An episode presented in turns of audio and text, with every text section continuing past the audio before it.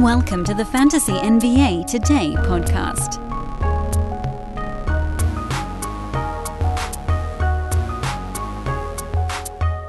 Back to the basics here on Thursday, June the 2nd, Fantasy NBA Today, the podcast. And I have officially, as of yesterday, I think, lost track of where we're at in number of off-season shows so far. Is this is this 34?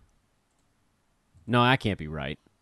Well, let's count it up. We'll count it up right here on air. April 11th was our first off-season pod. So week one, two, three, four, five, six, seven. Oh, more than that. This is off-season pod 39. Well, well, well. Good for us. I'm Dan Besbris. Thanks as always for tuning in, everybody. Fantasy NBA Today is a sports ethos presentation. Thank you for all the birthday love yesterday. Much appreciated. Felt nice. I did put out one simple request on Twitter, and that was to get more of you guys to follow our dang uh, baseball and uh, football feeds. And we're getting there. Little by little, we're getting there. Uh, getting there. Little by little. I really do. I want you guys checking out our baseball and our football stuff. If you play either of those sports, please do. And I know, like, I'm looking at our football guy, and he's at like 160, 170 follows, which is fine. Like, he started at zero a couple weeks ago, but more than 160 some odd of you listening to this podcast also play fantasy football. Even if you don't listen to the podcast, I would love you to do both, but please do at least give JP a follow because he's going to be dropping good stuff on Twitter, and that takes none of your time to check that out. Same story with Joe. Like, you can already see the cool threads they're putting together. I'm going to keep bugging you guys every damn day this offseason because I really don't have any other promos to hit you with. Today, it's the Washington Wizards. We haven't done them yet, right? No, we haven't done them yet. Washington Wizards, who, by all accounts, will have Bradley Beal back next year. They made the big swing at the trade deadline. Really, like, of almost anybody in the NBA. Okay, the Kings, that was a, a weird swing. And I call it the big swing. It was a weird swing, but they got Domantas Sabonis, traded away prized youth for it. The Wizards took on a bloated salary in Kristaps Porzingis, but they also brought back the best player in that deal. I know Dinwiddie sort of fit what Dallas was doing a little bit better, but I do also kind of wonder, and it's a weird wonder, but what if Porzingis was healthy for a Mavs playoff run this season? Would that have been different at all? You could say it would have been worse, and you might be right. I don't know. I mean, in terms of fit, it doesn't make a lot of sense. He's not just a roll man. He's uh, too brittle to be a roll man, but he does a lot, a lot of other stuff pretty well. I mean, offensively, he's a far better option than anything else the Mavericks had. And you know, Dallas is going to be in the market for a big man, but we're not talking about the Mavericks today. We're talking about the Wizards, who made a play to get Bradley Beal to decline, presumably his player option, and sign a fat extension. Now, from what I recall, and I'm not that hyper piped in on the contractual stuff, but I believe that if Beal goes elsewhere, the most he can make is about 170, 180 million dollars, which good lord. Like you give me you you give me like 5% of that and I'm set for life with proper investment and whatever. But uh, the other side of things, like, is you're a player. Here's what I always th- like.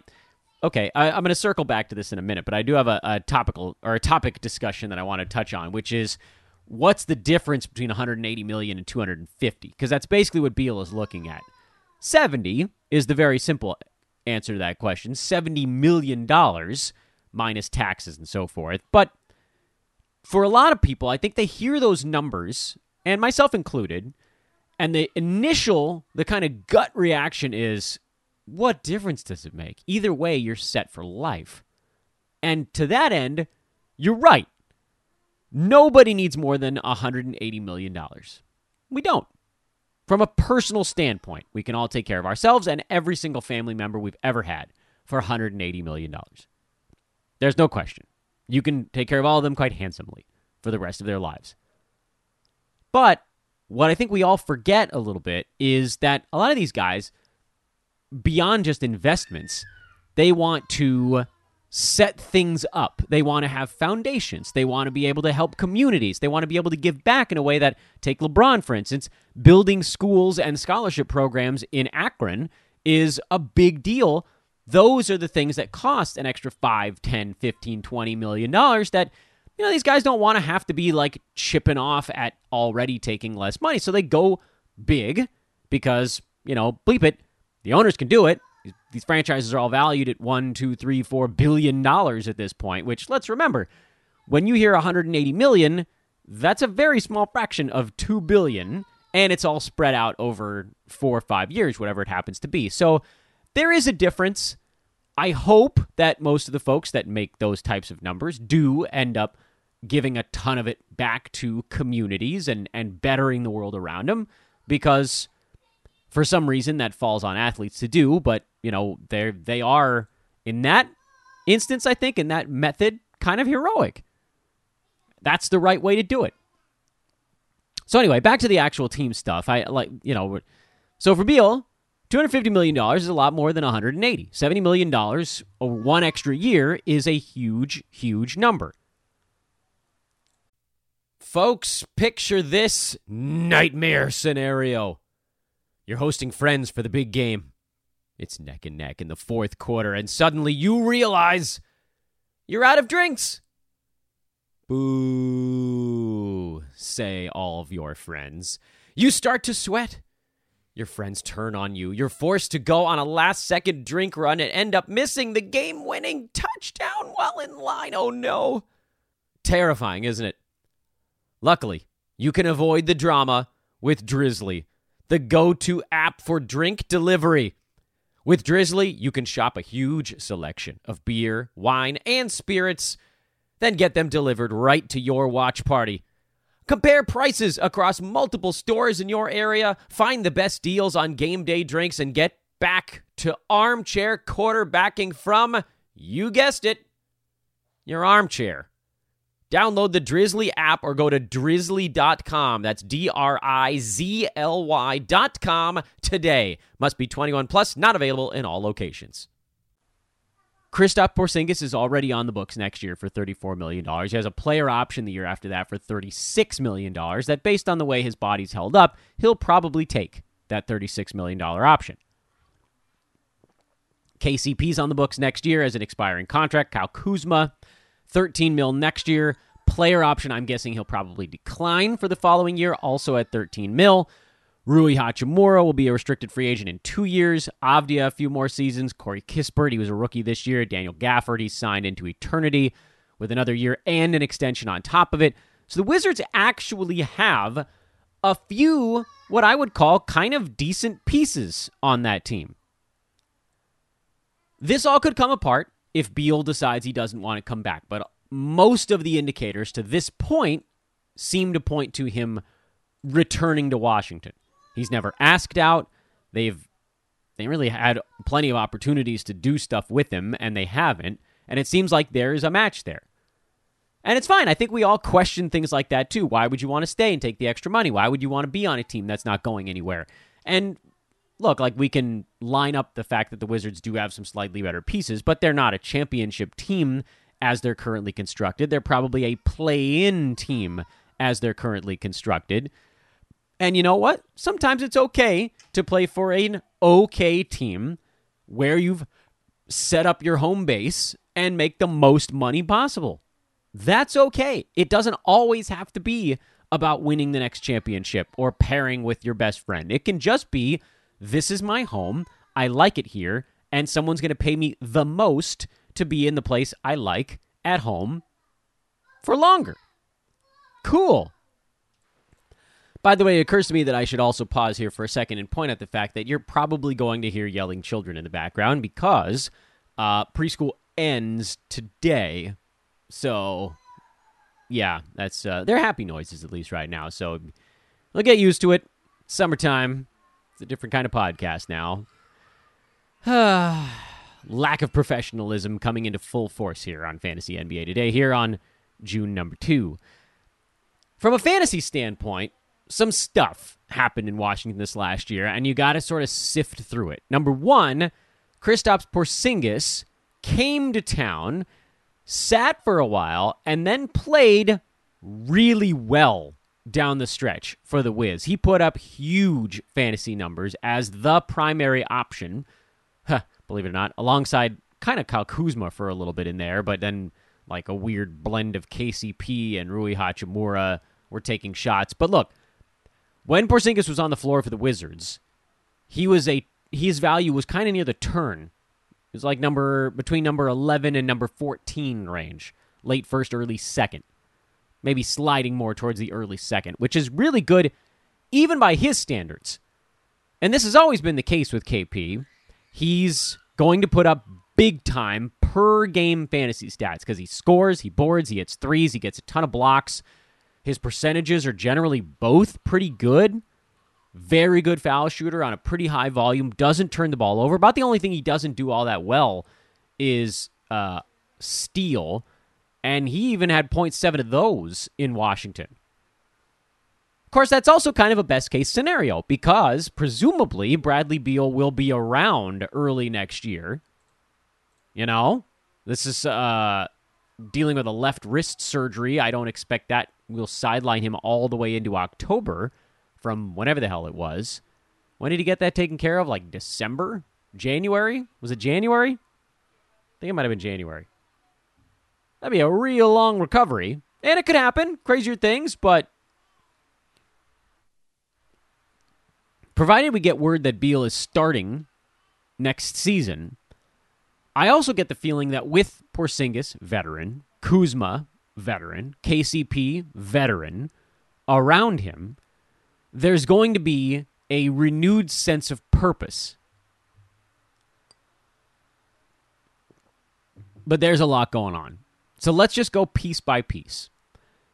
This last year, the Wizards basically had four fantasy relevant players for the entire season for different reasons.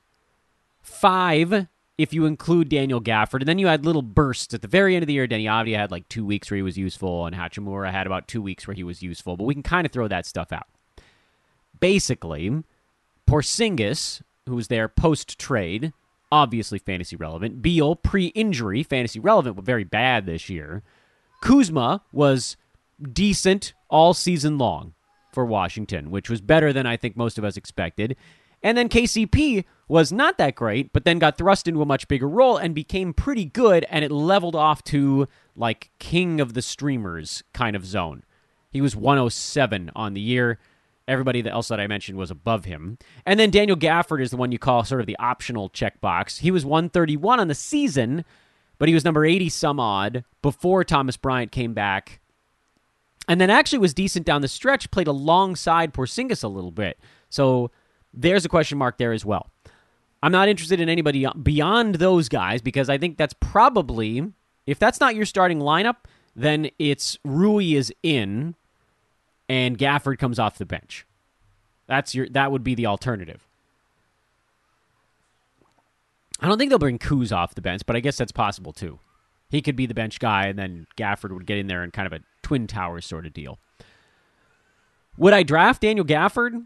Meh, no, probably not. I think I'd like to see, and and this really sucks because you're going to have to have your draft really late in draft season to to make this kind of call. But you sort of need to see what uh what the starting lineup is on.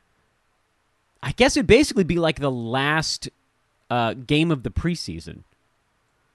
What's the Wizards starting lineup on the last game of the preseason?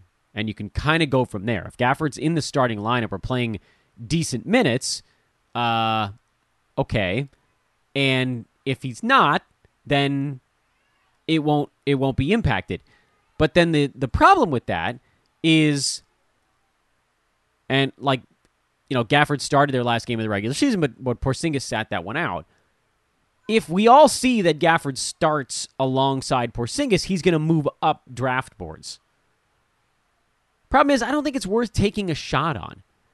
Even if he does start alongside Porzingis, you're probably still only talking about 22, 23 minutes a ball game because they will go small. KP will play a tall, skinnier center, stretch five, not small, but stretch. Thomas Bryant is off the books, so he's at least not in the mix anymore and, and fighting for those extra center minutes. But a lot of Porzingis' minutes will come at the five. So it's not going to be like 28 Gafford minutes at center, 20 Porzingis center minutes, and then everything else power forward. Not when you've got Rui Hachimura and Kyle Kuzma sort of jamming up the power forward spot. There just isn't room to slide somebody down the board to get more minutes for Gafford. So, no, I don't think I would spend a pick on him. If your draft is 15 rounds deep, you could maybe go 15th round.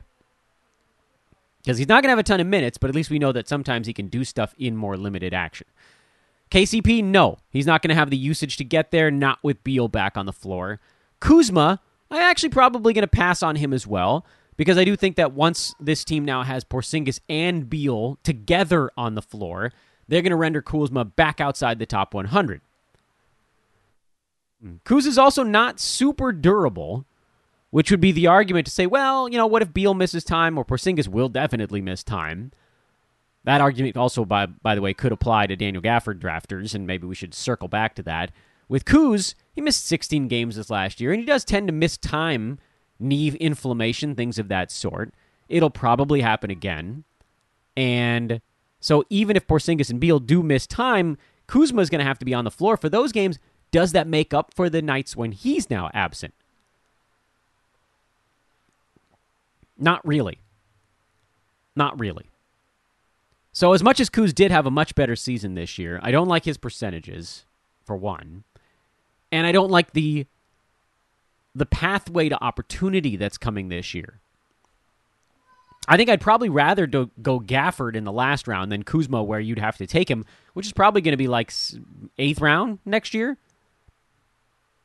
He's going to play minutes, so there's an argument there. We've talked about how you got to have someone who's going to be on the floor, but you also need to have someone who's going to be heavily involved, and he's going to get pushed down the pecking order a lot by a healthy Wizards team starting next year rather go Gafford in a you know maybe in a roto format, games cap, and say, look, I'll just squat on this dude until Porzingis gets hurt, or at least then it also kind of covers your butt. There's a strategy there on the Gafford front that sort of emerged as I was mid sentence, which is you draft him not in head to head, no point. Take a shot. That's going to be a streaming slot on your roster anyway. In games cap roto, draft him, keep him on your bench for the first game of the regular season. If he starts alongside Porzingis, if you get word eight minutes before tip, you could drop him into your lineup if you want, or you could just see how it goes and then start or not start him in game two, or drop him. If you find out he's not starting, probably drop him. If you find out he's starting, you could bench him still, see how the game goes, and if he only plays 19, 20 minutes, you could probably still drop him.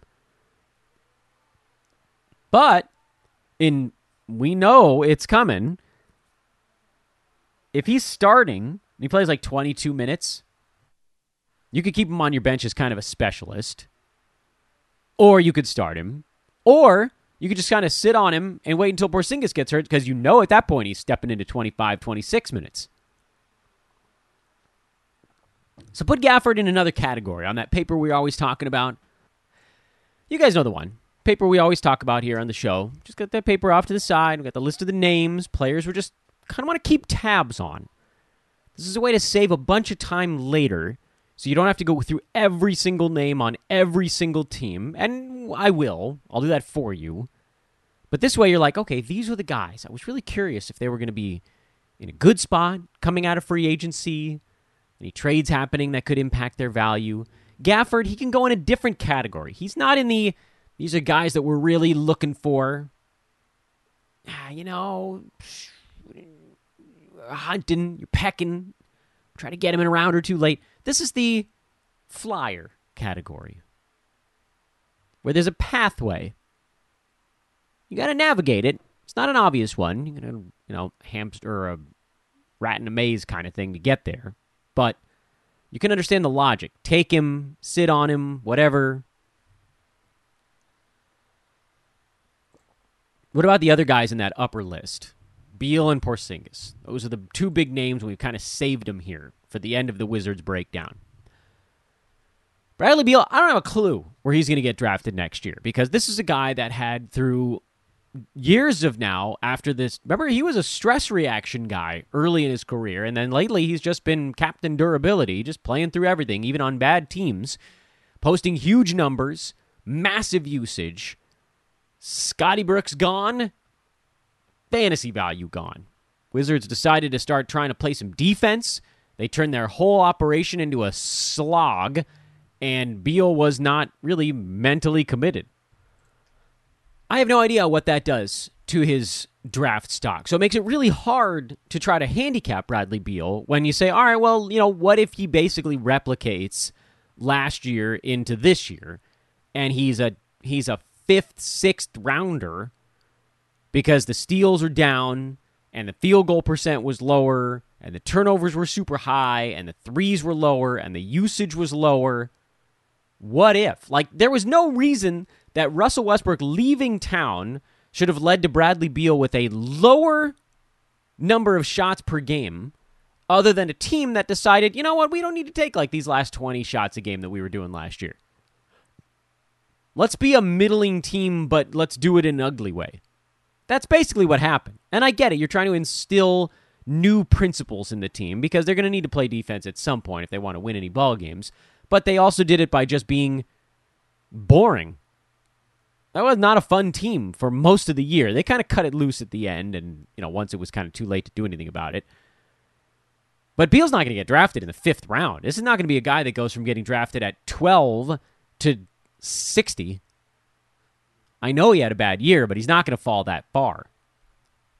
I think there's probably an expectation that some of the stuff that was down this last year will come back a little bit. What I would use as a bit of a cautionary tale on Beal to say, I don't know that he's going to get back to where he was in the Scott Brooks Wizards year. Z. Well, he took 23 shots a game last season, 22.9 the year before that. He missed a ton of ball games those years, by the way. Not a ton. 15 and then 12, so that's not that bad. Remember, those were shorter years. But then 42 this season. And then all of a sudden it dropped from 23 shots a game down to 19. That's a colossal, colossal peel off. Free throw percentage dropped by six, and number of attempts dropped by about 33%. Went from 2.03s down to 1.6. Everything came off. Assists were back up a little bit because, you know, he didn't have Russ. But that's the only thing that got better with Russ gone. Steals were down also. Yeah, he was playing hurt for stretches, but I really think that more than anything, mentally, he wasn't engaged, and they were just playing a different kind of basketball. And unless there's some sort of massive coaching shift that takes place, I don't see why that should go back to the old way. One thing you could point to and say, okay, well, look, three years ago, Beal took about 19 and a half shots per game. Field goal percent was better. Number of those shots as three pointers were better. He hit a better percentage of his two pointers. His steals were much higher. So maybe all of that stuff comes back and you get 2018 2019 Bradley Beal, which wasn't bad, but that was like, you know, 20th kind of range. It was fine. It wasn't first round level. You know, I think he was like between 15 and 20, if I'm not mistaken. Guys weren't putting up quite the same numbers even three, four years ago that they are now on a per game basis. But 25 and a half points, two and a half threes, five boards, five and a half assists, good defensive numbers, good percentages. Free throw was actually lower than for whatever reason. Okay, maybe he gets back to something like that.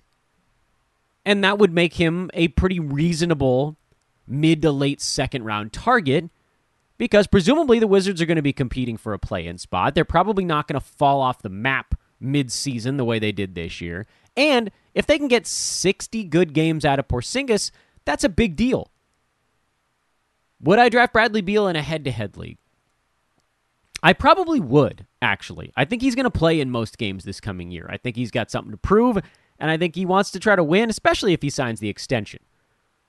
Because he's like, look, this is my spot. I'm going to play when I can, and this team needs me on the floor if we're going to make a playoff push of any kind. Roto, yeah, I think I'd probably take a look at him as well. It's going to be a bit more dependent on where he's going because I want that per game upside, and he's not really going to have that. in the way that they play basketball right now.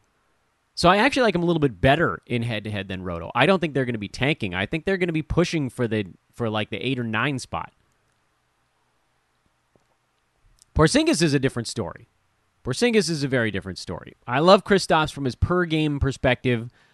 He was drafted this year uh, in the in the 50 range and obviously dramatically outperformed that on a per game basis. He was mid second round. He was number 17 overall on huge numbers, but split between two organizations. But he missed, you know, 35, 40% of the season. Was that particularly bad for him? I guess. At the same time, this is Porzingis. That's just who he is. He doesn't play. He really doesn't. Starting kind of like from his second year in the NBA 66 out of 82, 48 out of 82, 57 out of 72. That was actually close. 43 out of 72, 51 out of 82. We're talking about a guy who misses 30 games a year regularly. So if you're drafting Porzingis, you are hoping for 60 games. Anything over that is gravy. So he probably, in my estimation, should go in about the same spot this coming year that he went last year 50. Because he'll be a second rounder per game. And if he gets to 60 games, he beats his ADP. Actually, if he gets to like 55 games, he probably beats his ADP.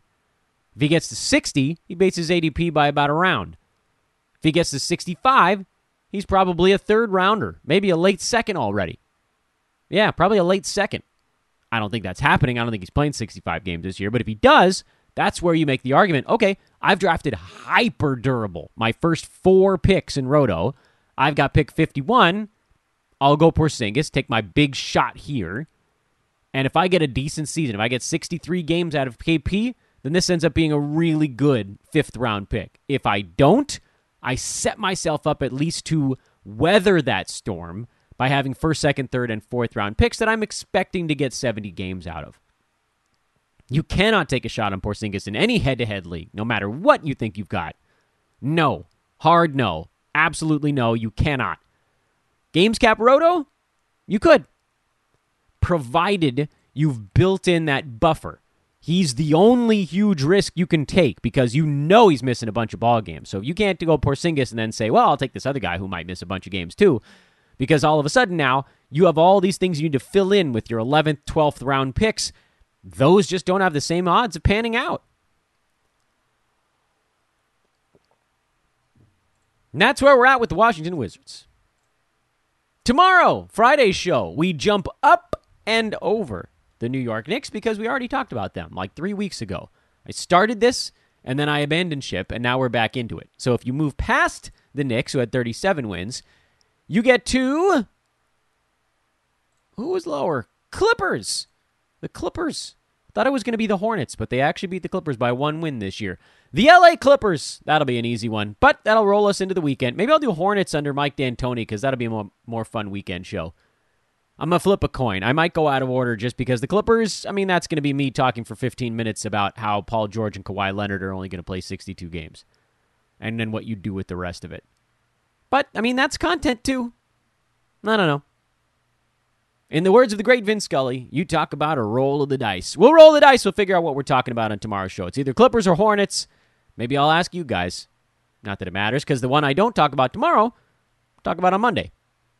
This is show 39 in the books. Dan Besbris here at Sports Ethos, bidding you a fond Thursday. Enjoy the finals tonight. Go back and listen to yesterday's show if you missed it with my buddy Mike Fiddle. We broke it all down Get you ready for game one in Golden State. So long, everybody.